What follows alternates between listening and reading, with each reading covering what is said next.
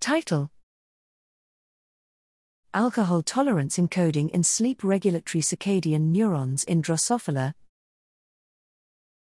Abstract Alcohol tolerance is a simple form of behavioral and neural plasticity that occurs with the first drink. Neural plasticity and tolerance is likely a substrate for longer term adaptations that can lead to alcohol use disorder.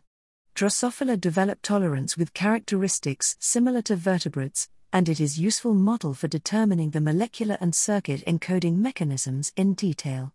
Rapid tolerance, measured after the first alcohol exposure is completely metabolized, is localized to specific brain regions that are not interconnected in an obvious way. We used a forward neuroanatomical screen to identify three new neural sites for rapid tolerance encoding. One of these was comprised of two groups of neurons, the DN1A and DN1P glutamatergic neurons, that are part of the Drosophila circadian clock.